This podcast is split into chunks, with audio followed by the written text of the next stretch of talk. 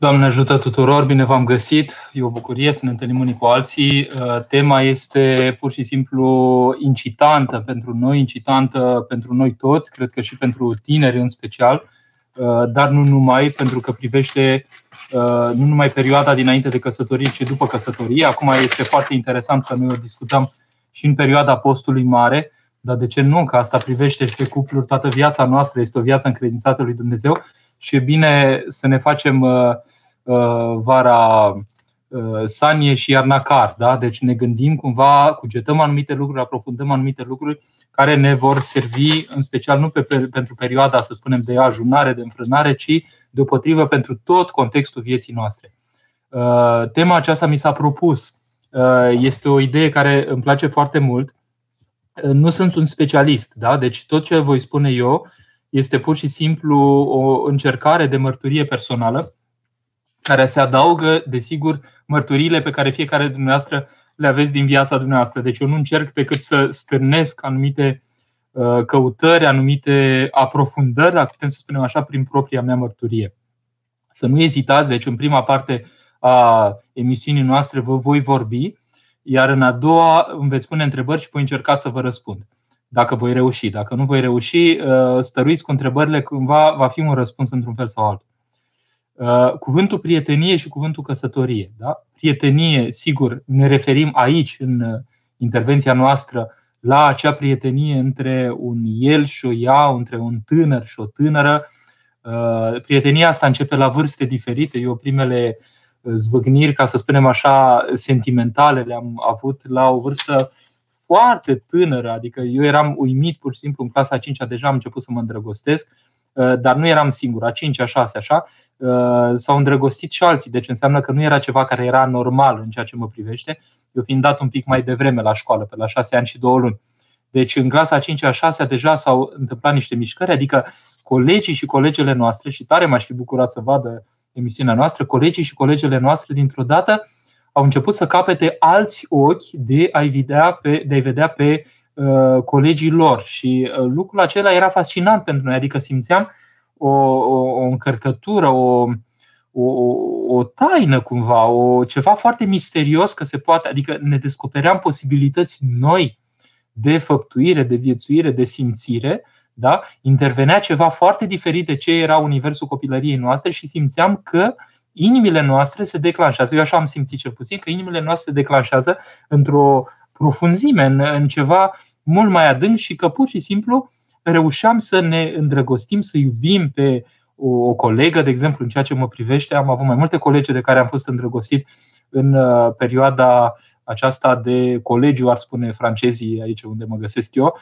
uh, de clasele 5-8 și sigur că după aceea lucrurile s-au dezvoltat, adică era un firesc cumva ca uh, inimile noastre să tresalte diferit în preajma lui el sau ea, care pur și simplu stârneau o atenție cu totul deosebită, diferită de a celorlalți. E, aceste îndrăgostiri, de fapt, uh, cumva sunt firești, dar ele, în, prin viața bisericii, se pot canaliza spre tot ce poate fi mai, mai frumos și mai adânc în ele, deși ele, prin natura lor, cel puțin la început, îmi păreau Uh, deosebit de curate și de, de, de, de, de tainice așa și de, de drăguțe.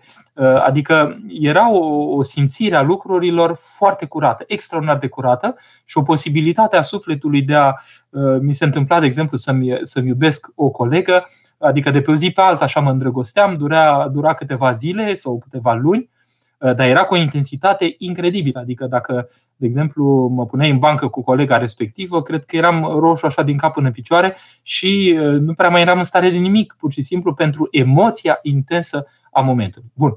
Am crescut, uh, sigur că lucrurile au mers spre adolescența așa tot mai avansată și mai târzie, spre tinerețe și sigur că la un moment dat, să știți că în viața noastră intervin tot felul de obișnuiri, dacă putem să spunem așa, cu, cu societatea, cu valorile ei și de ce nu să o recunoaștem cu neputințele ei. Și încetul cu încetul uh, lucrurile cumva uh, au evoluat pe o, au evoluat pe o pantă în care mulți dintre cei care erau în jurul meu considerau că a avea o aventură cu cineva sau a reuși cumva să cucerești partea feminină pe cineva anume, dar fără neapărat să fie o implicare din aceasta așa pe viață sau în orice caz cu perspectivă mai adâncă, constituie un fruct așa de dorit, dacă putem să spunem. E, zbaterea aceasta a venit și pe fondul Uh, unei necunoașteri, până la urmă, a vieții în Hristos. La vremea respectivă, eu personal nu știam de viața bisericii și uh, lucrurile acestea uh, năvăleau cumva asupra noastră fără să fim avertizați cu nimic. Aici în Franța avem o persoană care se ocupă cu un fel de predare, dacă vreți, a sexualității. De fapt, nu a sexualității, cât explică copiilor noțiuni care țin de taina aceasta întâlnire între bărbat și femeie Uh, și uh, explică la un nivel de adolescenți, acolo unde școala se bagă și înainte ca noi să putem mișca ceva, introduce deja niște noțiuni și niște, uh, să spunem, o viziune asupra lucrurilor care nu neapărat ne convine în calitatea noastră de creștini, pentru că noi simțim că se murdăresc niște lucruri. La copiii mei, de exemplu, fata mea era foarte bucuroasă că a ratat ea, că nu ratează niciodată, sau copilul meu, nu mai știu, un curs care introducea practic în niște în perversiuni Înțelegeți? La școală, la nivel de uh, anii de 13, 14, 15 ani. În condițiile în care noi, la vârsta respectivă, aveam o, o curăție venită inclusiv prin sistemul nostru, că nimeni nu, uh, nu călca cu crampoanele, să spunem, peste uh, timiditatea și peste inocența unor copii. Acum, uh, ideologic se calcă în funcție de uh, care este programul politic care acoperă zona respectivă. Da? E clar că sunt ideologii care își doresc foarte mult să intervină în procesul educativ și să-i formateze pe copii. De ce spun lucrurile acestea? Pentru că ceea ce trăim mai târziu, prietenia, nu este decât forma mai matură sau cea mai matură a ceea ce am pregătit de la început. Da? Deci, uh, prin anii aceștia ai copilăriei, adolescenței, adolescenței târzii și mergem către maturitate, către tinerețe, nu am făcut decât să pregătim o, o anumită așteptare, anumite așteptări vis-a-vis de cine ar putea fi celălalt și un anumit mod de a gândi cum mă ofer eu celuilalt. Eu mi-amintesc la vârsta mea, când eram mai mic, de exemplu la liceu, deci între 14 și 18 ani, mi-amintesc că, de exemplu, am mers la o petrecere unde, cu știrea părinților, bineînțeles, dar eu nu eram foarte conștient la vremea respectivă, uh, era pe vremea lui Ceaușescu, am putut să vedem un film care venea din Franța și care era desene animate, dar de fapt desene animate care băteau spre pornografie. Da? Deci, filmul respectiv a intrat în țară la noi, constituia un fel de educație, să spunem așa, pe furiș către copii, deci lucrurile astea existau și în felul acesta cumva copiii, copiii între ghilimele, mai ales erau la unde am fost eu atunci, era o, o petrecere, să spunem așa, o aniversare uh, cu copii care veneau de la un liceu foarte bun bucureștean, nu vreau, și eu eram de la liceu, bun, deopotrivă, dar nu vreau să spun neapărat nume, deci la vremea respectivă, uh, e, uh, cum să spun, cei care aveau acces la tipul acesta de, de, să spunem, de informație și de, de educație erau niște oameni care nu erau dintre cei mai uh, lipsiți, adică erau, proveneau chiar din familii bune, mai ales când au început epoca videourilor, intrau foarte multe lucruri în universul cultural al nostru. Lucrurile astea le spun pentru că, la un moment dat, a intervenit în viața mea și în viața noastră simțirea și existența uh, lui Hristos și viața bisericii. Când, în clipa când intervine viața bisericii, ai două opțiuni. Fie o ignori, uh, fie pur și simplu te lași convertit. Adică pot să fie anumite negocieri personale despre că îți convine, nu-ți convine, ai vrea, n-ai vrea și așa mai departe. Cu mine s-a produs tot felul de negocieri, dar Dumnezeu cu mână forte, pur și simplu, de la dragostea pe care a pus în mine și de la simțirea că acolo e viața cu adevărat, uh, până la diverse nesimțiri care erau educate, cumva cultivate în mine, prin muzică, prin șmechereala pe care o aveam eu, prin stilul meu, uh, cum să spun, impertinent și de a uh, îi provoca pe alții și de a nu fi cu minte și de a nu fi ascultător și de a încerca să duc viața mea și să mă mai lase în pace toată lumea, da? toate lucrurile acestea Uh, sigur că uh, la mine, cel puțin, au lăsat urmări. În clipa când a venit convertirea mea pe la 20 de ani, dintr-o dată a trebuit să iau aminte la ceva care era mult mai adânc, dar nu aveam puterea lăuntrică neapărat să mă țin. Atunci Dumnezeu a trebuit să mă ajute împotriva împotmolirilor mele, împotriva împătimirilor mele. Și din cauza asta spun că câteodată Dumnezeu intervine cu putere. De ce spun lucrurile acestea? Este pentru că e foarte importantă această pregătire pentru momentul în care el și ea se întâlnesc. Adică în funcție de cum suntem configurați, în funcție de faptul că mediul din fața blocului a zis, bă, păi și ce dacă e o aventură? Nu nimic, te-ai uh, bucurat și tu un pic de farmecele lucutare și nu e nicio problemă că nu mai e după aceea. Și ce dacă rămâne însărcinată? În fond mai sunt și avorturi. Da? Exista, exista o viață de cartier în care uh, se putea ajunge foarte ușor la avort pentru că uh, pur și simplu băieții respectivi nu aveau nici cel mai mic scrupul, să spunem, să Uh, profite așa de farmecul unei fete și după aia să o lase să se descurce ea. Da? Sigur, asta e nivelul cel mai de jos, dar existau astfel de lucruri ca mărturie în proximitatea noastră. Deci dacă nu e o viață sănătoasă, o viață îngrijită, o viață cu Hristos în care să știi cu precizie că prietenia deja e ceva sfânt. Prietenia este ceva curat. Și să nu cauți să spunem, hai să facem niște încercări cu o ea, cu o altă ea, cu ce mai se nimerește așa, și după aia la un moment dat Uh, bun, o să ajungem în sfârșit, o să ajung la casa mea, când o să fiu mai târziu, deja o să fiu matur, atunci o să văd lucrurile diferit. Hai să încerc în dreapta, în stânga. Încercările astea lasă urme. Încercările astea ne modelează, încercările astea ne fac să devenim un om anume și un om anume care, vă spun sincer, văd din spovedanii, am senzația efectiv că atunci când trebuie să se întâlnească cu ea cea adevărată care ar fi putut să fie soția lui și să fie varianta aceea cea mai fericită, cea mai nobilă întâlnire pe care ar fi putut să o aibă, el nu e pe frecvența respectivă, nu are ochi să o simtă și să o vadă. Trece pe lângă ea cu indiferență. Eu, de exemplu, dacă eram în perioada mea de rocker, nu dau vina, adică în sensul că aveam altă orientare lăuntrică și nu știam neapărat de Hristos. Da, sigur că orientările mele în privința idealului, să spunem, feminin, ar fi fost diferite decât atunci când am ajuns la facultatea de teologie și uh, lucrurile s-au văzut într-un chip foarte diferit. Da? Deci, în funcție de codificarea fiecăruia, suntem ca, și ca în lumea animală, în sensul că de, de mirosul pe care îl, îl răspândești în jurul tău, se apropie sau nu persoane care pot să fie cu adevărat de încredere să-și zidești o viață. Fac o paranteză, vă gândiți în ce situație dificilă, ca să nu spun penibilă, este cel care își supralicitează Uh, trupul și pune accentul foarte mult pe trupescul și pe farmecul acesta, pe naturalul acesta care poate atrage, pentru că va stârni musculițe în jurul lui sau uh, musculiți, ca să spunem așa, uh, adică va stârni oameni care au o codificare similară și care nu pun preț pe omul adânc, pe omul profund pe care poate nu l-au cunoscut, nu l-au întâlnit, habar n-au că el există. Da? Deci, lucrurile acestea trebuie să ținem cont de ele.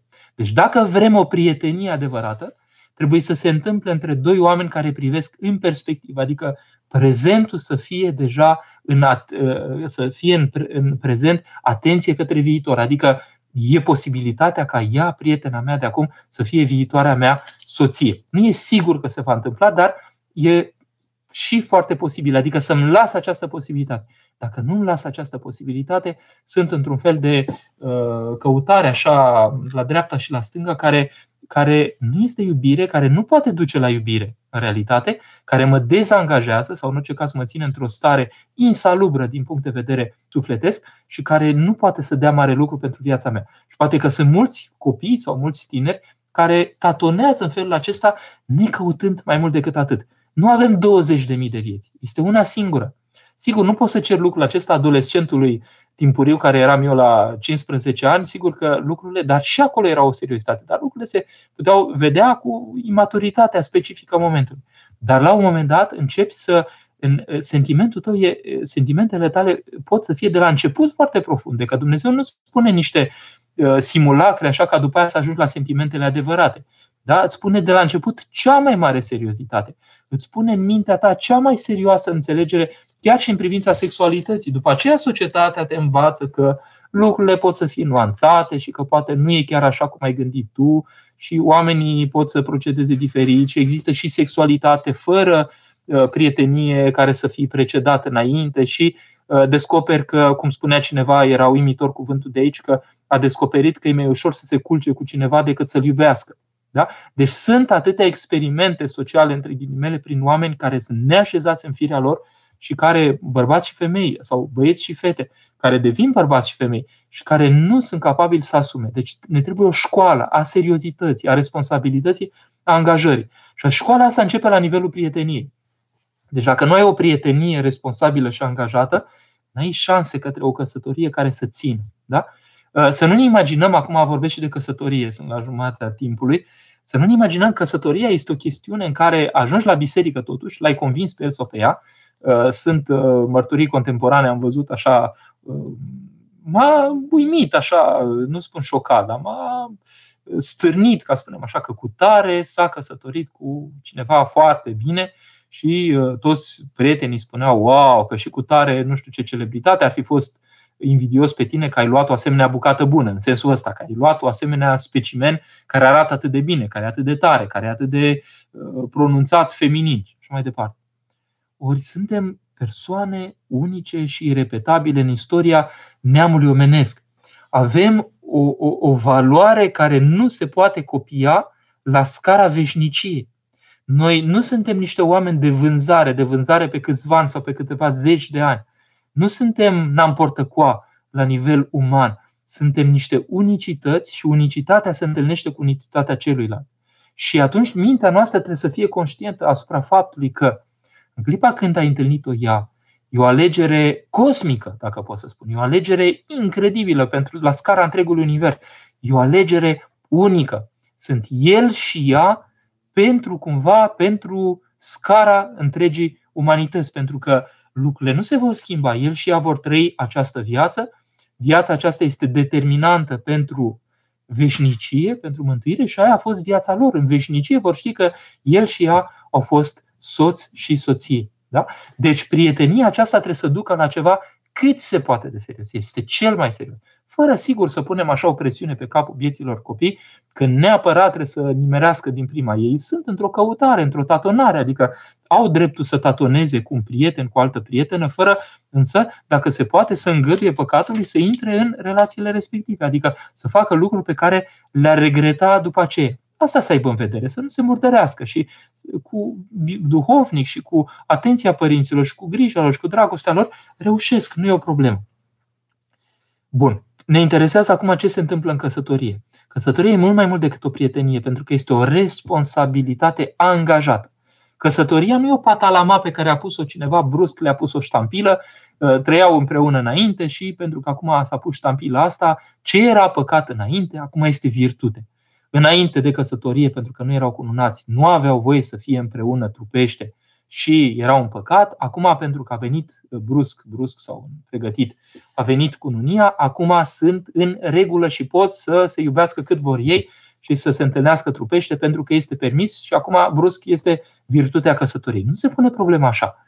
Lucrurile sunt mai nuanțate. Când doi tineri încep să se iubească, încep să se și ocrotească reciproc încă din perioada prieteniei spre a nu se răni unul pe altul și, spre virtute, și prin virtutea care crește unul cu altul, unul împreună cu celălalt, prin ocrotirea reciprocă pe care uh, și-o oferă, în sensul că ea, sigur că acceptă poate ca el să, să, să o sărute, dar în același timp nu se lasă așa, cum să spun, întinsă sau nu îl stârnește pe bietul, așa punându-și niște colanți din aceia care nu mai știu unde e colantul și unde e trupul, și bietul săracul intră în toate fibrilațiile posibile în clipa când se apropie de ea, pentru că uh, o vede ca și cum nu ar avea colanți pe ea sau în orice caz nu prea tare. Da?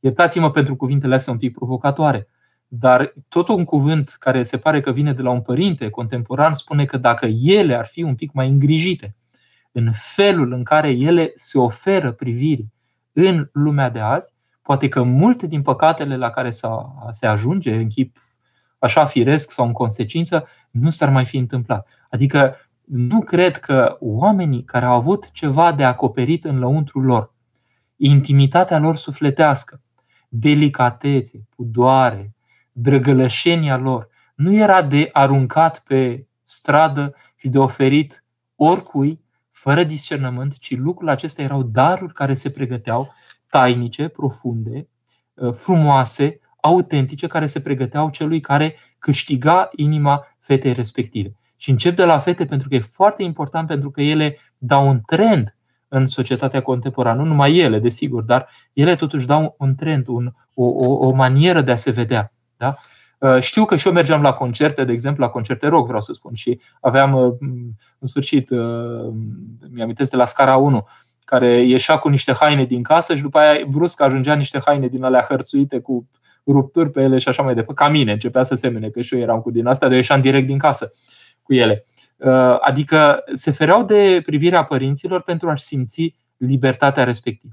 Ori încetul cu încetul ne dăm seama că libertatea autentică și adevărată, care ne, dea, ne dă și libertate în exterior, e libertatea trăită în interior. De aia, la nivel de prietenie, deja este o gustare reciprocă a libertății, în care fiecare gustă libertatea de a-l iubi pe celălalt, dar gustă deopotrivă libertatea celuilalt de a primi sau nu iubirea ta. Și lucrurile, la un moment dat, făcându-se tot mai serioase, printr-o asumare reciprocă și simțind fiecare că nu mai poate să trăiască fără celălalt, cam asta ar trebui să fie simțirea, eu te iubesc și nu mai pot fără tine, tu mă iubești și nu mai poți fără mine și trei, mergem în aceeași direcție. Foarte important să vezi că, de exemplu, unul vrea să facă facultatea de teologie, dar ea, de exemplu, nu are neapărat o simțire nemaipomenită pentru mediul bisericesc. Da? Nu merg în aceeași direcție și s-ar putea să se nască mari zbateri după aceea. Sau el vrea să se facă strungar și ea consideră că el e prea jos cu studiile lui, cu modul lui de a funcționa, pentru că el a făcut facultatea și uh, dacă se iau așa, s-ar putea să fie mari zbateri după aceea, pentru că pretențiile ei, la pretențiile ei, el poate nu mai poate să răspundă. După ce se duce simțirea asta trupească un pic mai evidentă, mai, mai, mai puternică din primii ani, s-ar putea să rămână cu senzația, bun, dar eu n-am ce discuta cu el, că de fiecare dată când discut, uh, când deschid discuția cu el, nu prea are ce să-mi spună și mă plictisește. Da? Deci sunt niște probleme. Deci oamenii ăștia trebuie să fie într-o compatibilitate. Duhovnicul trebuie să vegheze la această compatibilitate. Trecem la căsătorie. Dacă se împlinesc aceste condiții, ei pot să facă pasul către căsătorie. I-aș îndemna să ia binecuvântarea ambilor duhovnici sau aceluiași dacă există și când fac pasul ăsta, pasul ăsta este ca un salt cu parașuta. Da? E și o nebunie să faci chestia asta, că nu oricine face saltul cu parașuta. Da? E o nebunie în ce sens? că nu stăpânești totul la nivelul minții tale. Da? Deci nu este o chestiune în care ai analizat cu mintea toate consecințele, suntem la adăpost, deci o facem. Nu există așa ceva. Cumva există un, un risc, dacă pot să spun, un risc să fi greșit, un risc ca celălalt să nu fie așa cum l-am simțit eu, un risc pur și simplu să nu fiu eu la înălțimea uh, și deseori așa trebuie pusă problema, nu sunt la înălțimea dăruirii celuilalt, frumuseții celuilalt, drăgălășeniei celuilalt, modului lui curat de a, de a pune problema. Da? Deci, dacă sunt în mentalitatea aceasta că eu nu mă ridic la înălțimea celuilalt, s-ar putea să-mi pregătesc o nuntă tare frumoasă. Dacă sunt la mentalitatea, a, păi celălalt nu se ridică la înălțimea pretențiilor mele și așteptărilor mele, pentru că eu sunt din București, l-am luat-o pe biata fată de la țară și la țară la ea, a făcut și ea ce a putut, dar eu îi ofer o mare șansă pentru viața ei să se cunune cu mine și atunci trebuie să știe toată viața că ea e cumva rățușca cea urâtă care totuși a primit o șansă în viața ei. Da? Nu se pune problema așa. Mai devreme sau mai târziu rățușca aia cea urâtă se va pune cu siguranță la pe picior de egalitate cu soțul, în, în sensul că îi va spune pe la vreo 40 de ani, ascultă, știi care e problema? M-a săturat de stilul ăsta așa pompos din partea ta, eu vreau să știu dacă mă iubești cu adevărat. Dacă nu mă iubești cu adevărat, eu nu mă regăsesc în căsătoria cu tine și mă lași în pace. S-a terminat. Uh, există un astfel de moment de criză. Da? Am vorbit un pic de criza numită de la 40 de ani, dar poate să înceapă mai repede, să termine mai târziu. Prietenia m-a pregătit pe baze reale. Căsătoria cu binecuvântarea anunții, insist cu binecuvântarea anunții, să știți că nu există binecuvântare de a face botezuri cel puțin în mitropolia noastră, peste tot în patriarhie, la nivelul Sfântului Sinod, s-a decis că nu poate exista botez dacă părinții nu sunt cununați religios și nașii nu sunt cununați religios. Biserica nu ia în glumă lucrul acesta, ci ia cât se poate de serios. Cununia te scoate din starea de desfrânare pe care ai dobândit-o foarte ușor trăind cu celălalt da? și te pune în starea de om cu har în fața lui Dumnezeu. Și uh, trăirea aceasta Uh, ai nevoie de ea pentru, pentru a uh, prinde trambulina de la început care te aruncă în viață. Sunt oameni care uh, se duc pe trambulina aceasta fără să fie cununați. Se duc pur și simplu, nici nu-și dau seama, ei țopă acolo pe trambolina aia, ne dându-și seama ce declanșează și brusc îi aruncă câțiva ani în viață și când vor să mai repare ei ceva, să mai facă ceva, uh, na, că nu mai poți să dai ani în urmă. Da? Și așa se găsesc uh, el și ea concubin și concubină nedeclarați. În Franța ar, ar putea măcar să se declare da? sau să se paxeze. În România pur și simplu trăiesc așa el cu ea. Întâlnim atâtea situații de felul acesta în care el nu a asumat-o așa cum trebuie pe ea, pentru că nu și-au spus complet care ar fi starea reală de a fi unul cu celălalt. Ea poate nu mai îndrăznește să mai aducă discuția foarte tare de frică, nu cumva dacă mă lasă, dacă nu știu ce, și duc o stare uh, neizbutită, uh, neașezată, o proiectează asupra vieților întregi. Și iertați-mă, aș spune totuși un cuvânt care mi se pare important aici. Doamne, ce stare totuși pe omul care toată viața, de exemplu, bărbatul care toată viața și-a ținut cine ar fi putut să fie soția lui și a ținut-o în starea de concubinaj, în starea de concubină. Cum să nu-i oferi persoane pe care o iubești cel mai mult în viață, statutul, dacă pot să spun, de fapt e harul, e starea harică, dacă vreți, în fața lui Dumnezeu, de soție și respectiv ea să-ți ofere starea de soț. Deci nu există alternativă la asta. Bun, și ca să mergem spre o încheiere, căsătoria aceasta are niște probe, așa cum viața monahală are niște probe și căsătoria are niște probe. Ale ei, deci să nu ne imaginăm că oamenii intră în căsătorie și vor uh, sta mână de mână până la adânci bătrâneți, neîntâmplându-se nimic cu ei.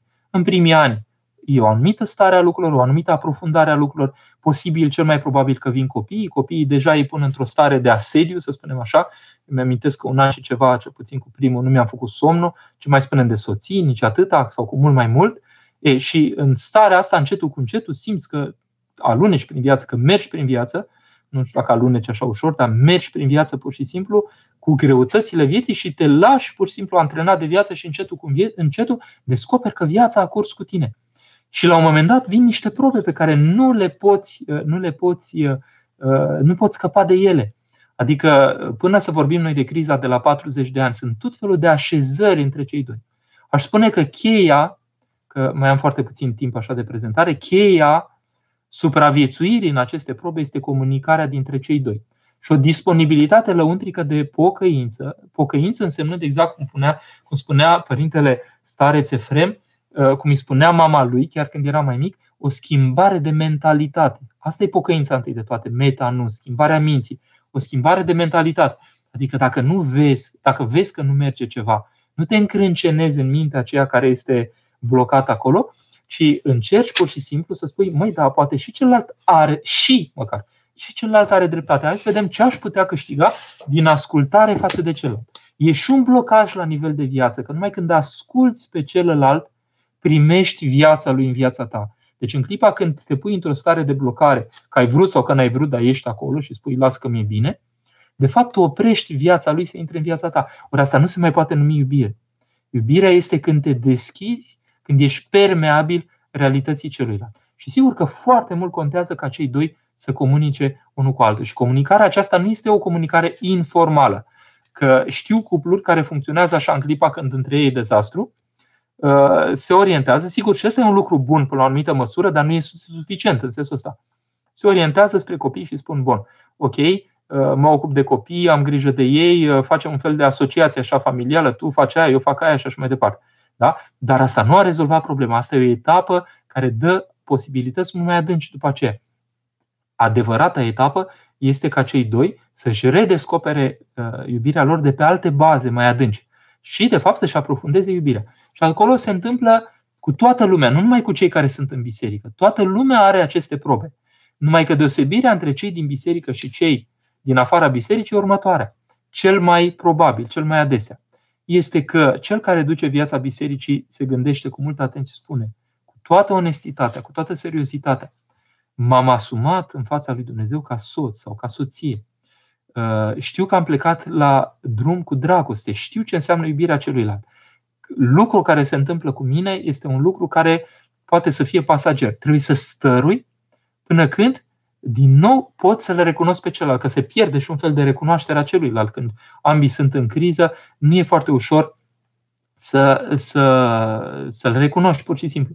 Și cuplurile care izbutesc lucrul acesta dau mărturie de o intensitate mult mai mare a tot ce fusese până atunci, în timpurile bune.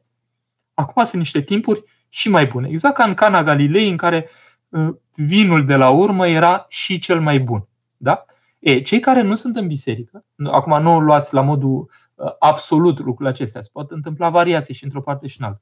Dar cei care nu sunt afara bisericii sunt ca într-un magazin foarte mare, adică ei sunt pe încercate.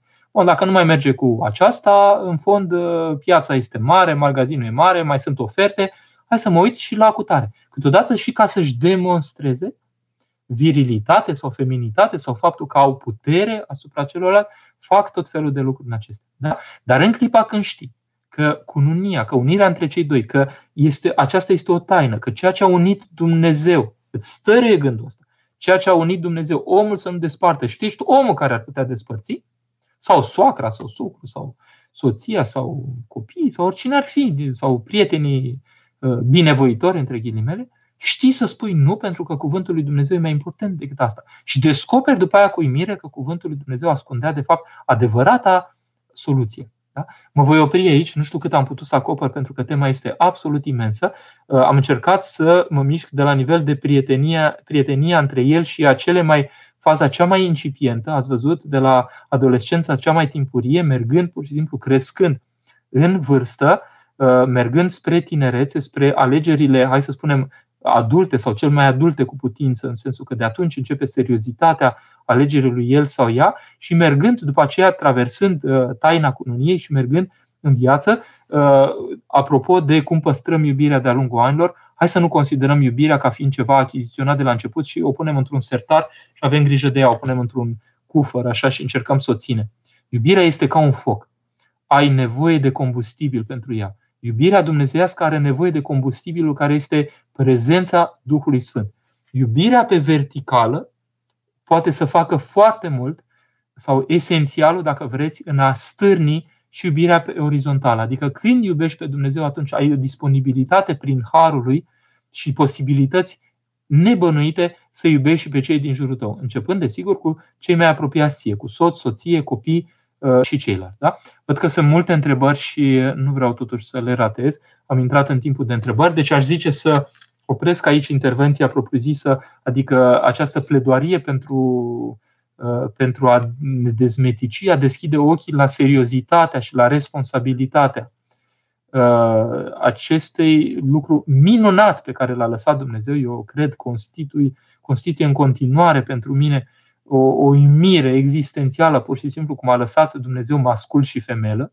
Da? Vedem în toată lumea animală, dar ceea ce ne interpelează pe noi este pur și simplu ce a putut să facă Dumnezeu pentru viețuitoarele care suntem noi cu o conștiință care poate să arate atâta adâncime și finețe în a, în a simți lucrurile neanimalic, adică simți la un, într-un alt registru de, de înțelegere și a nu fi, uh, cum să spun, să nu fi dominați până la urmă de, de instinct, pentru că suntem în cu totul și cu totul alt registru. Mă întreabă Pistachio. Pistachio nu știu cine este, dar are un nume care e interpelant. Este bine să ne dorim să nu ne mai atașăm de nimeni ca să nu mai suferim când nu ni se îndeplinesc așteptările. Bine, asta cred că e starea Sfinxului, da? că este în lumea mea mă simt nemuritor și rece. Da? Putem să mai vedem și prin Luceafărul. Cu siguranță există o astfel de stare în care mă pun uh, așa într-un mod, într mod de funcționare care nu mă expune cu nimic. Sunt rece în lumea mea nu mai iubesc pe nimeni, deci nu, nu sufer nimic, dar mă întreb dacă asta vrem. Uh, întâi de toate, întrebați-vă dacă asta vrea Dumnezeu de la noi. Zilele astea eram, eram într-o, într-o stație de autobuz și m-am gândit, am zis, Doamne, ce a făcut Dumnezeu cu oameni. Gândiți-vă că suntem 7,7 miliarde în lume. Gândiți-vă că e greu și cu starea unui om în fața lui Dumnezeu, ca Dumnezeu, hai să spunem, să-i câștige inima sau că omul respectiv să fie atât de onest cu el încât să-și deschide inima către Dumnezeu și să intre în viețuirea fericită de aici și de acum. Deja cu un om sunt toate riscurile. Și Dumnezeu nu a stat pe gânduri și de la începutul lumii a tot multiplicat numărul de oameni. Suntem la 7,7 miliarde. Gândiți-vă că Dumnezeu în iubirea Lui desăvârșită suferă pentru unul singur care își bate joc de viața lui și se îndepărtează de Dumnezeu. Gândiți-vă că cu cât crește numărul, există potențialitatea, probabilitatea ca tot mai mulți oameni sau destui oameni pur și simplu să-L rateze pe Dumnezeu. Gândiți-vă că suferința lui Dumnezeu se multiplică cu fiecare om care își bate joc de viața lui. Și gândiți-vă că nu s-a temut să dea drumul în viață la atâția oameni. Dacă noi suntem 7,7 miliarde acum, gândiți-vă ce a fost în istorie, suntem cei mai numeroși acum, dar gândiți-vă ce a fost în urmă, câți oameni au trăit până acum, câte miliarde, câte, nu știu, milioane de miliarde sau mii de miliarde, nici nu, nici nu mii de miliarde, cred că s-au făcut niște calcule, gândiți-vă că cu fiecare om în parte Dumnezeu vrea o relație personală și vrea din el să facă un Dumnezeu, astfel încât simțirea lui Dumnezeu să fie dată și la simțirea acestuia. Da? Gândiți-vă ce a făcut Dumnezeu, cum a riscat între ghilimele, da? cum nu s-a ferit să sufere și să se pună în situația ca oamenii în libertatea lor să poată respinge. Și atunci, noi mergem oare pe urmele lui? Adică ce nu pot în cercul meu de apropiat să fie zeci, sute, mii de persoane. Cu cât un om duce spre sfințenie, cu atât iubește pe mai mulți, poartă pe mai mulți, suferă pentru mai mulți, duce o intensitate pentru mai mulți. Da? Deci gândiți-vă un pic ce realități uimitoare ne descoperă Dumnezeu. Și deci vă răspund, oare nu bine să mergem pe calea lui Dumnezeu pentru că e calea fericită. Calea nefericită este că rămân mai cu mine însumi în egoismul meu. Eliza, cum să procedăm atunci când avem un prieten care se gândește la mănăstire? Eliza, faptul că se gândește la mănăstire nu înseamnă că e un angajament către mănăstire. El întâi de toate trebuie să-și discearnă propriile lui căutări. Mai știu pe unul care se gândea la mănăstire până s-a despărțit de cea cu care era gândindu-se la mănăstire și după aceea e bine mersi acum cu căsătoriți și cu copii. Da? Câteodată se gândește la mănăstire în clipa că nu prea e convins de ea aceea respectivă și brusc îi, pare, îi dispare tot gândul la mănăstire când a dat de altcineva. Da? Deci, Eliza, nu ar trebui să vă lăsați terorizată de faptul că el se gândește la mănăstire, ci el ar trebui să-și rezolve lucrul acesta și nu, să nu intre ca un fel de monedă de presiune între, între voi. Că dacă nu ești cu minte, las că mă duc la mănăstire. Nu, deci, Eliza, îi spuneți foarte clar Uh, așa gândesc eu cel puțin, uite, eu nu te silesc la nimic. Hotărăște-te mai întâi ce vrei de la viața ta și în clipa când consideri că nu e mănăstire, ci că pur și simplu putem să avem o prietenie între noi și că prietenia asta vrei să o aprofundezi, atunci vii către mine, că nu are sens să ne pierdem vremea. Dacă mă trezesc după aia că vrei să mergi la mănăstire, nu vreau să fii stat în cale. Mai întâi răspunzi la realitatea aceasta și dacă nu-ți poți răspunde, asta este problema ta. Dar dacă suntem într-o prietenie, atunci să nu te mai aud. Da? Pentru că asta este un fel de tatonare așa care la un moment dat devine și vinovată. Dacă omul chiar e serios și se gândește, un om care se gândește serios la mănăstire, nu cred că este, uh, cum să spun, uh, mă refer la prieten, așa, prietenie, el ia. Nu cred că este angajat în același timp și într-o prietenie, el ia. Pur și simplu. Deci trebuie să-și lămurească lucrurile întâi de toate în el. Nicolae, zicea părintele Necula că în căsătorie după câțiva ani, iartă-mă, îl bat, iartă-mă, îl bate pe te iubesc. Uh, bine, sigur, experiența lui minunată, așa să ne gândim la felul acesta, uh, însă te iubesc le cuprinde pe toate. Sigur, el a spus așa un pic și provocând oamenii să se gândească cât de mult poate să facă cuvântul iartă-mă, cât de mult bine poate să facă. Deci în sensul ăsta cred că îl spune. Dar iartă-mă acesta nu poate exista dacă nu iubești. Da? Deci iartă-mă este forma concretă în care celălalt, nemai crezând neapărat în iubirea ta, iartă-mă al tău, poate să declanșeze ceea ce te iubesc nu mai declanșează la fel pentru că s-a demonetizat cumva din încercările în care treceți. Poate fata să fie mai mare decât băiatul într-o relație? Poate. Dacă da, cu cât? Nu știu, ei hotărăsc, da? Deci nu e. Biserica spune doar atât, că în clipa când există o distanță de mai mare de șapte ani între cei doi, trebuie o dispensă din partea episcopului pentru ca ei să căsătorească. Și doi, trebuie avut în vedere și faptul că, uh, în general, bărbatul poate să fie un pic mai mare ca fata sau de aceeași vârstă, un pic mai mare, în sensul că în felul acesta feminitatea ei și fertilitatea ei se manifestă, uh, deci virilitatea lui se manifestă mai mult chiar dacă îmbătrânește și feminitatea ei mai mult, adică este uh, cazul fericit în care uh, pot beneficia de o plajă mai mare, să spunem așa, de timp în care pot avea copii. Dar lucrurile acestea se cântăresc altfel în clipa cu el iubește o ea. Adică dacă o iubesc pe ea și nu pe altcineva, punct, asta este. Însă, sigur, nici nu mă arunc fără inteligență și fără, fără o simțire așa rațională. Deci lucrurile astea se cântăresc. Părinte, e voia lui Dumnezeu să facem mereu voia celuilalt? Nu neapărat. Eu aș spune că în familie este o negociere din dragoste, unul cu altul. Chiar dacă rămân în pierdere și sufăr, nu trebuie să discutați una cu alta. Doar pentru a nu intra în conflict? Absolut deloc. Dar apoi intru în conflict cu mine însă. Nu, trebuie să comunicați. Dacă sunteți căsătorită, Adriana, soțul și soția trebuie să comunice. Mă sperie familiile alea în care ei nu mai comunică, ea se duce tot timpul așa stă pe burtă până trece pericolul și spune, ă, bun, nu-l mai supăr ca să nu se enerveze, el devine un tiran și la, la, peste câțiva ani ea nu se mai înțelege cu tiranul deloc. Pentru că el a crezut că modul lui de a funcționa este întotdeauna el are ultimul cuvânt și îl are repede, adică o tiranizează pe ea. Nu. Adevărata iubire este că cei doi, fiecare, comunică și uh, și-au propriile lor păreri și ajung la o negociere. Tot timpul să negocieze unul cu altul. Machita. Cum găsesc o femeie decentă în epoca actuală de liberare sexuală? Cu ochi buni. Musca își caută mizeriile. Albina caută florile. Da? Deci codificarea mea lăuntrică mă face să găsesc din nu știu câte exemplare, da? pe cine trebuie. Când majoritatea femeilor unde locuiesc, în Occident, nu sunt fecioare și așteaptă la și chiar caută relații intime cu bărbați. Machita. Foarte simplu.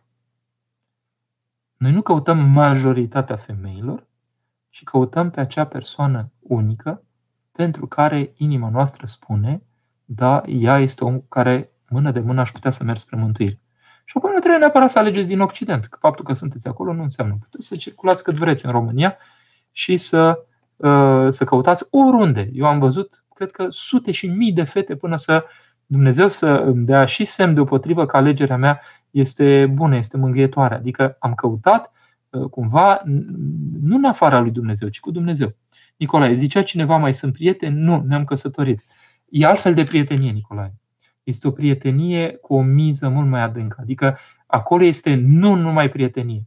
Spunea cineva foarte frumos și um, să știți că m-am, m-am, am încercat să înțeleg, pentru că nu mi era foarte limpede, că soțul pentru ea, dădea cineva mărturie și eram aproape invidios pe persoana respectivă, spunea soțul meu mi este și tată, și frate, și uh, soț, și uh, iubit și așa mai departe. Da? Și, încerc, și prieten. Și încercam să înțeleg, mai că sunt oameni adânci care au spus lucrul acesta. Pentru că cred că este o dimensiune foarte adâncă care se dezvoltă între el și ea, și nu numai el pentru ea, și ea pentru el. Poate are ceva mămos, să spunem așa, care și asta îl odihnește pe el și între același timp e și o iubită. Și uh, sunt toate dimensiunile astea. Nu prea cred în căsătoria celor care, de exemplu, se petrece între ei, că nu au de la început și o atracție către ei trupească pentru că cred că se pot naște niște enormități teribile după aceea. Sunt rari oamenii care să fi trăit atât de duhovnicești încât să nu apară niște zbateri și niște izbucniri uh, în viețile lor pe problema aceasta uh, deseori înnebușită artificial. Dacă o persoană se găsește într-o relație de concubinaj când descoperă biserica și pe Hristos, dar nu poate opri relația pe moment din motive financiare, iertați-mă, aia nu e, nu e impediment. Cum să procedezi? Poate spovedi și primi împărtășanie? Păi, în primul rând, un are de a face una cu alta. În sensul că concubinaj, da? Deci trăiește necununată, descoperă biserica. Relația respectivă este pe baze oneste în sensul că, deși în concubinaj omul ăla, pe omul ăla îl iubesc, sau pe oama aceea, da? Dacă nu-l iubesc, nu mai am ce căuta cu el. Indiferent de motivele financiare sau nu știu ce, doar nu o să stau într-o relație de desfrânare pentru că pur și simplu nu am bani suficient să mă țin pe picioare. Da? Deci fac de așa manieră încât ies din strâmtorarea aceea. Da? Se poate spovedi, chiar de multe ori se poate spovedi, pentru că va căpăta putere să primească și discernământ să primească răspuns pentru starea lui de acolo. Dar nu primi împărtășa și nu împărtășanie, Cătălin. Că împărtășanie nu este un produs. Împărtășanie este Hristos însuși, în forma euharistică, în Sfintele Taine. Sigur că nu se poate împărtăși, că în starea de concubinaj, de desfrânare, uh, deci ca să înțelegem seriozitatea situației, că Sfântul Vasile cel Mare așează un canon pentru cei care abandonează păcatul. Deci în momentul în care s-a abandonat păcatul respectiv, așează un canon de mulți ani oprire de la împărtășanie. Nu spun acum numărul de ani. Trebuie să știm că există acest canon. Și Ioan Postitorul mai reduce dacă vede dorirea bună a omului de a se îndrepta. Da? Deci nu dintr-o dată m-am spovedit și mă pot împărtăși chiar dacă sunt în desfrânare. Dacă sunt în desfrânare, sigur că nu pot să mă împărtășesc. Dar pot să pun început bun. Pot să pun început bun minții mele. Pot să reduc un pic din intensitatea cu care fac păcatul. Toate lucrurile acestea contează foarte mult și duhovnicul trebuie să ține cont de ele.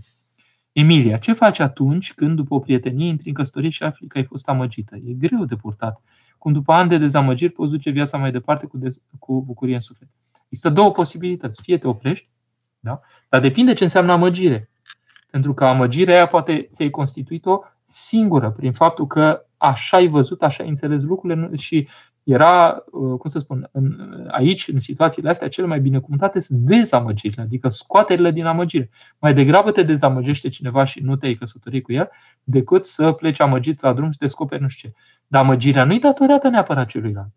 Amăgirea este deseori și privirea ta uh, insuficientă, ca să spunem așa, pentru a percepe realitatea în clipa când un om totuși se spovedește, se împărtășește, duce o viață cu duhovnic, are și avizul duhovnicului, are o cuprindere a prietenilor duhovnicești, a duhovnicului, eu cred că foarte mult se protejează. Dar după ani de dezamăgiri, poți duce, dacă te spovedești și dacă intri într-o viață duhovnicească care s-ar putea să-l alimenteze și pe celălalt să-l creeze, să-l facă un om nou. Trebuie văzut și dacă sunteți cununați religios. Și asta contează.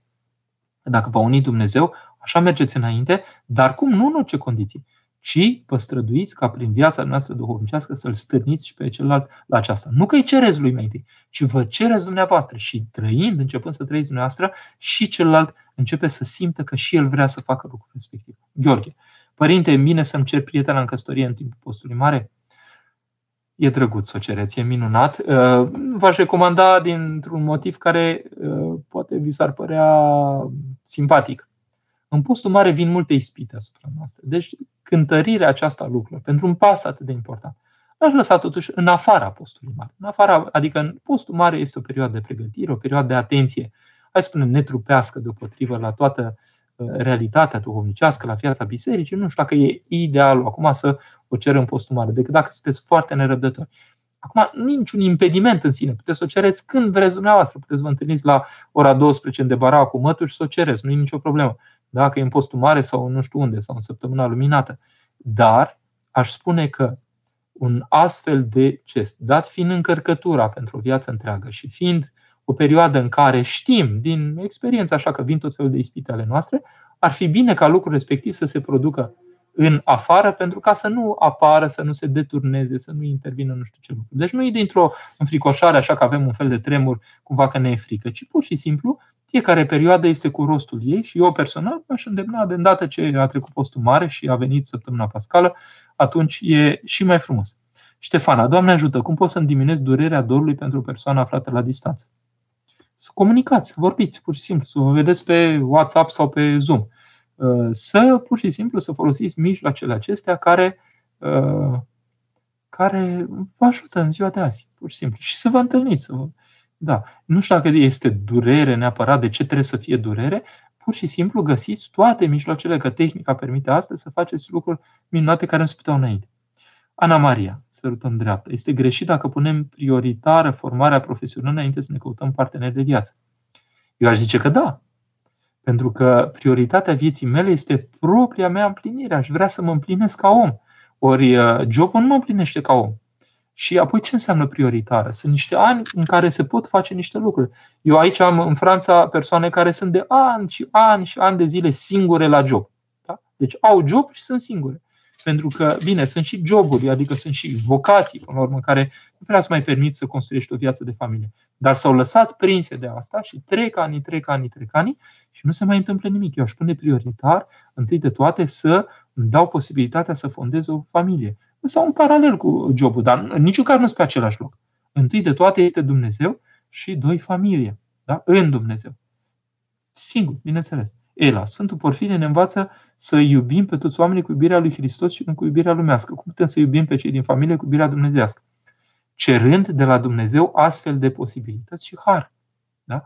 Noi nu putem, noi, noi iubim cum putem, însă să cerem de la Dumnezeu ceea ce nu putem mai mult și Dumnezeu va împlini și va da niște posibilități diferite. Dacă nu cer, nu primesc, da? Nu spune că cere și se va da, bate și vei primi? Asta trebuie să căutăm. Alina, ce să faci când tu, ca soție, ești credincioasă și ai vrea ca duminica să mergi la biserică și el nu vrea, sau vine cu forța? Avem doi copii și le educa, eu le dau educație religioasă, dar el nu crede, nu acceptă, nu se povedește. Alina, întreb și eu, înainte de a vă căsători, nu știați lucrurile acestea? Adică undeva opțiunea de căsătorie a fost nepunând lucrurile acestea în balanță. Ori ele erau esențiale. Deci ați pornit la drum, sau poate el, de exemplu, s-a arătat a fi credincios sau v-a convins că era un minim de credincios și, în realitate, nu s-a reușit mare lucru. Da? Da, ar trebui pur și simplu dacă sunteți un om care trage de Dumnezeu, care, care se luptă cu Dumnezeu, cumva uh, în dorirea aceasta iubitoare pentru soț, Doamne, nu-l lăsa, nu-l abandona, nu, nu, nu ne lăsa să ne pierdem. Ajută-l să fie viu. Aș spune, să nu vă puneți în niciun caz pe poziția de, uh, era să spun ciocănitoare, da? Că și aia cioc ne, neîncetat așa, doar, doar să auzi ceva în scorbura. Uh, ea stârnește un eco acolo de cicălitoare. Da? Deci nu vă puneți în poziția de cicălitoare. Puneți-vă în poziția omului responsabil, care este foarte serios în ceea ce este demersul lui lăuntric.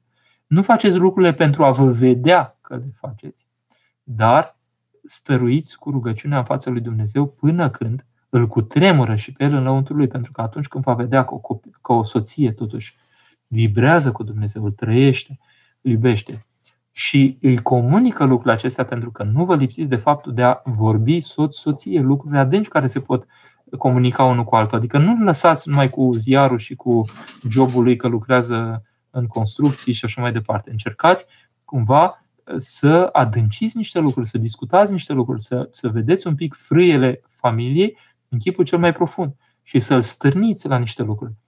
Soțul se construiește prin soție, soția se construiește prin, prin soț nu mai comunică, înseamnă că la un moment dat comunicau. Dar dacă lăsați lucrurile acestea ca și cum, bun, vă resemnați, nu se mai poate întâmpla nimic, nu, nu e corect. Da? Însă, um, exact cum spunea Părintele Porfirie, Sfântul Porfirie, vorbiți mai mult lui Dumnezeu de cutare pe care vreți să-l stârniți în viața duhovnicească decât lui despre Dumnezeu. Da? Asta era valabil și la copii, dar nu, la copii, dar nu numai, și la soți. Pentru că soțiile vrând să facă misiunea aceasta nobilă, năvălesc cu asupra soțului cu niște lucruri care sunt repetitive. Așa, ți-am spus să faci aia, trebuia să faci aia, nu ți-am spus că trebuie să... În sfârșit, și lucrurile astea sunt plictisitoare din fașă. Adică nu asta ne-a stârnit nici pe noi la credință, ci noi am primit o forță lăuntrică, o, o aprindere lăuntrică de a merge în direcția respectivă.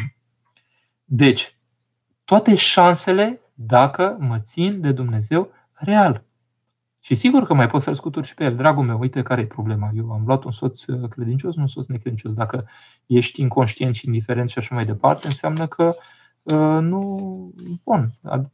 Adică, bun, eu dacă pot să funcționez cu tine și uh, există o dăruire din toate punctele de vedere, aștept și de la tine să fie același fel de dăruire. Dacă nu, uh, N-ai nu știu ce așteptări nemaipomenite, că trebuie să rezonezi cu nu știu ce vrei tu în clipa când tu îmi refuzi un registru atât de important care este al simțirii cele mai nobile. Adică trebuie un pic pus și un pic de presiune și mai cu presiune, mai cu mângâiere și cu blândețe și cu una și cu alta, nu numai cu una, nu numai cu alta. Uh, nu se poate să-și lase soțul abandonat în ghearele unei inconștiențe și unei, unei uh, Uh, durci, durcificări, uh, cum să spune așa, durificări, dacă puteți să spunem așa, a propriului suflet. Ce se întâmplă dacă hulim Sfântul Duh? Întâi de toate, nu trebuie să ne punem tipul ăsta de întrebare dacă ne vând gânduri care sunt aberante, da? să ne lepădăm de ele, dar să nu ne uh, îngrijorăm la nesfârșit, în sensul că părinții spun că astea nu sunt de la noi. Deci nu avem un răspuns de dat dacă ne vin tot felul de lucruri hulitoare și toate prostiile în cap. Pur și simplu ne le pădăm de ele instantaneu, spun, nu e a mea, asupra ta satană, punct, și vă vedeți de treabă, da? Deci nu vă dramatizați. Corina, puteți să abordați subiectul divorț. Este o dramă pentru cuplu și pentru copii. Divorțul ă, este văzut cu prea multă ușurință, în sensul că oamenii în ziua de azi, cum sunt într-o rânduială, neorânduială, ca să spunem așa, în sensul că scala supermarket, ai intrat la supermarket, bun, ți ales soția, ți ales soțul, arăta bine la momentul respectiv, ați făcut un mariaj, au trecut câțiva ani, au mai venit și copiii și la un moment dat nu se mai poate, nu mai putem, nu mai rezistăm unul cu altul. Nu mai e așa. Și dacă ești în mentalitatea că lasă că nu e nicio problemă, că mai mai orientez eu în timp și în spațiu, așa mai găsesc eu pe cineva, S-a terminat. Mulți sunt cu această mentalitate. Și atunci când vin probele adevărate în cuplul creștin, în loc să știe că lucrurile acelea sunt șansa lor formidabile de a deveni mai adânci, mai profunzi, mai, mai, mai autentici în trăirea lui Hristos însuși, ei caută cumva nesoluții. Da? Sigur că pentru cuplu și pentru copii e o dramă, dar nu, niște consecințe teribile. Deci, lucrurile acestea deja când sunt fisuri, când sunt probele, trebuie să meargă ambii spre același duhovnic, să aibă același duhovnic și să înceapă deja să răspundă la fisurile care intervin. V-am spus, nu cred că cunosc viața de cuplu să nu fi intervenit uh, aceste probe. Da? Foarte rare familiile unde nu se simte nimic așa cum sunt. Foarte rar monahi unde să nu intervină probe specifice vieții monahale. Da? Că altfel nu e încercat și dacă nu e încercat, nu e și lefuit. Dacă nu e și lefuit, nu e asemănător cu Hristos. Da? Deci, divorțul nu este inevitabil. Hristos care a unit pe cei doi poate să pună o energie dumnezeiască și cu toată forța necesară pentru a salva căsătoria, care este mica biserică și pe care porțile iadului nu o pot birui dacă cei doi cu adevărat se smeresc și îl caută pe Hristos. Da? Dar dacă nu, atunci lucrurile devin foarte grele sau câteodată imposibile. Se lucrează subiectul acesta prin duhovnic și prin disponibilitatea lor de a se ajuta reciproc. Asta înseamnă iubire. Adrian, cum pot să nu mai fiu un om îndoielnic? Dat fiind că sunt așa și nu pot fi statornic în dragoste niciun aspect al vieții. Bine, există fir și fir. Mai că ne uităm un pic la Sfântul Apostol Pavel, la Sfântul Apostol Petru, ei nu erau identici cu siguranță, dar a găsit Dumnezeu act de cojoc cu fiecăruia și au devenit cei mai mari oameni din istorie. Deci să nu vă uh, apese lucrul acesta, ci doar să încredințați lui Dumnezeu propriile neputințe. Adică, de exemplu, dacă sunt îndoielnic, eu sunt anxios, de exemplu, eu personal, dar vine câteodată o asemenea pace pe care o pune Dumnezeu în mine, că și alții zic, uite, ne transmiteți pace. Nu e a mea, e a lui Hristos, eu mă știu cum sunt, sunt plin de, de, de grijă, așa, de, nu, știu, nu neapărat îndoieli, dar de proiectări așa îngrijorate, de exemplu, în viitor. Dar Dumnezeu ajută cu fiecare și transformă ceea ce e El în ceea ce nu poate crede El că poate deveni. Da? Deci, faptul că sunteți pe firea aceasta nu e nicio problemă.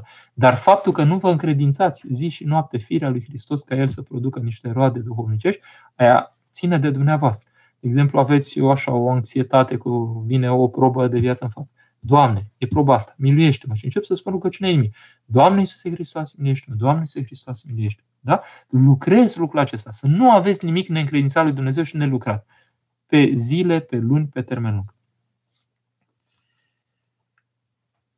Georgiana, Doamne ajută, Părinte, ce părere aveți despre iubirea neîmpărtășită? Uh, și eu am trăit realitatea asta, am suferit foarte mult. Am suferit, uh, odată am suferit și un an, doi din viață pentru ceva de felul acesta. Adică intensitatea poate să fie foarte mare sau cea mai mare.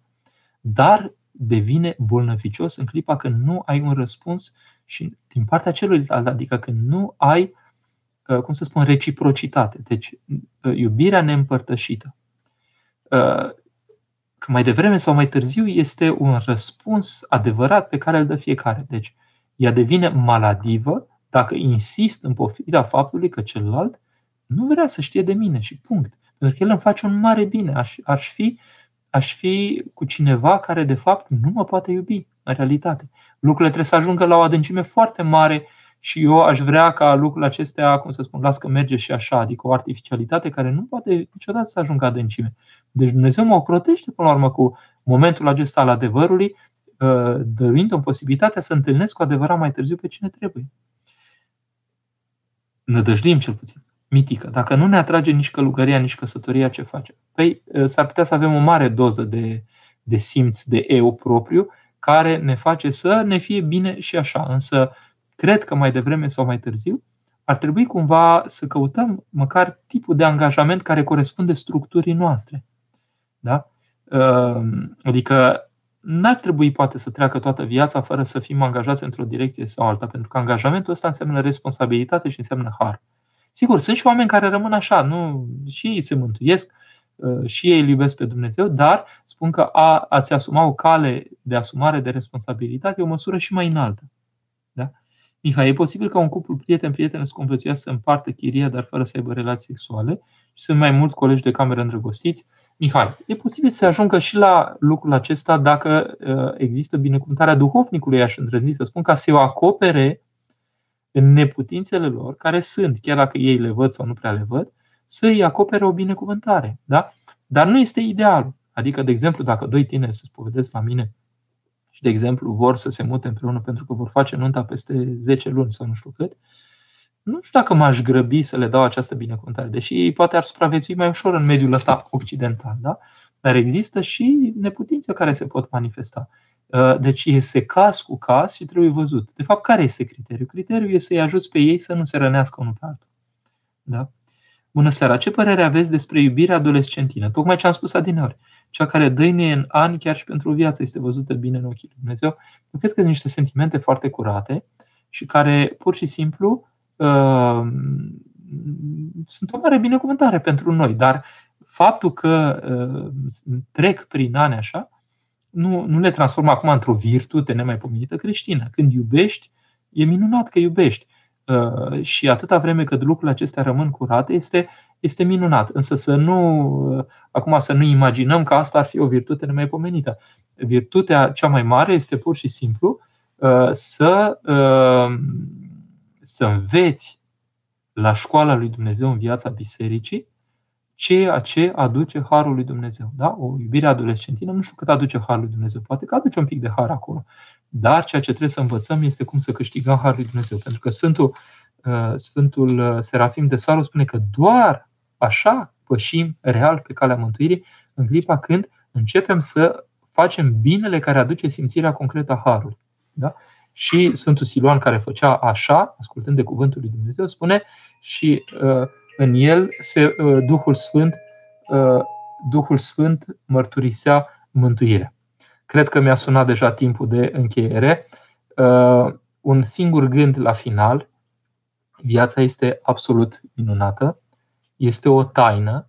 Să nu o um, risipim cu prostii și cu lucruri, cum să spun, periferice, adică nimicuri, până la urmă, cărora le dăm o dimensiune care, pe care nu au cum să o aibă, să fim încă de cât mai tineri într-o atenție foarte onestă față de nevoile propriului suflet și cred că Dumnezeu ne va acoperi și ne va da reale posibilități ca să ne împlinim în această viață și să facem lucruri minunate, inclusiv prin viața de cuplu care este o taină, așa cum spune Sfântul Apostol Pavel, iar taina aceasta mare este în Hristos, iar o spun în Hristos și în biserică. Diavolul de asta este atât de înverșunat împotriva cuplului astăzi, împotriva copiilor, pentru că mica biserică continuă să rodească fiii împărăției lui Dumnezeu. Și din cauza aceasta, ă, această mică biserică, de fapt, este o biserică ă, care ă, nu face decât să multiplice numărul de oameni în biserica mare. Este deopotrivă biserică, nu e mai puțin biserică fiind mică. Lucrul acesta trebuie să-l avem în vedere. Și atunci când doi oameni se iubesc, e o, e o binecuvântare și o dar imens, infinit din partea lui Dumnezeu pentru minunea aceasta uh, irepetabilă cu el și cu ea, sunt irepetabile în istoria întregului neam omenesc, doi oameni în universul acesta se iubesc, se doresc și se unesc unul cu altul și își dau astfel posibilitatea să câștige propria lor mântuire, tot în această uh, iubire care de la biologie se duce către duhovnicie prin unirea lor.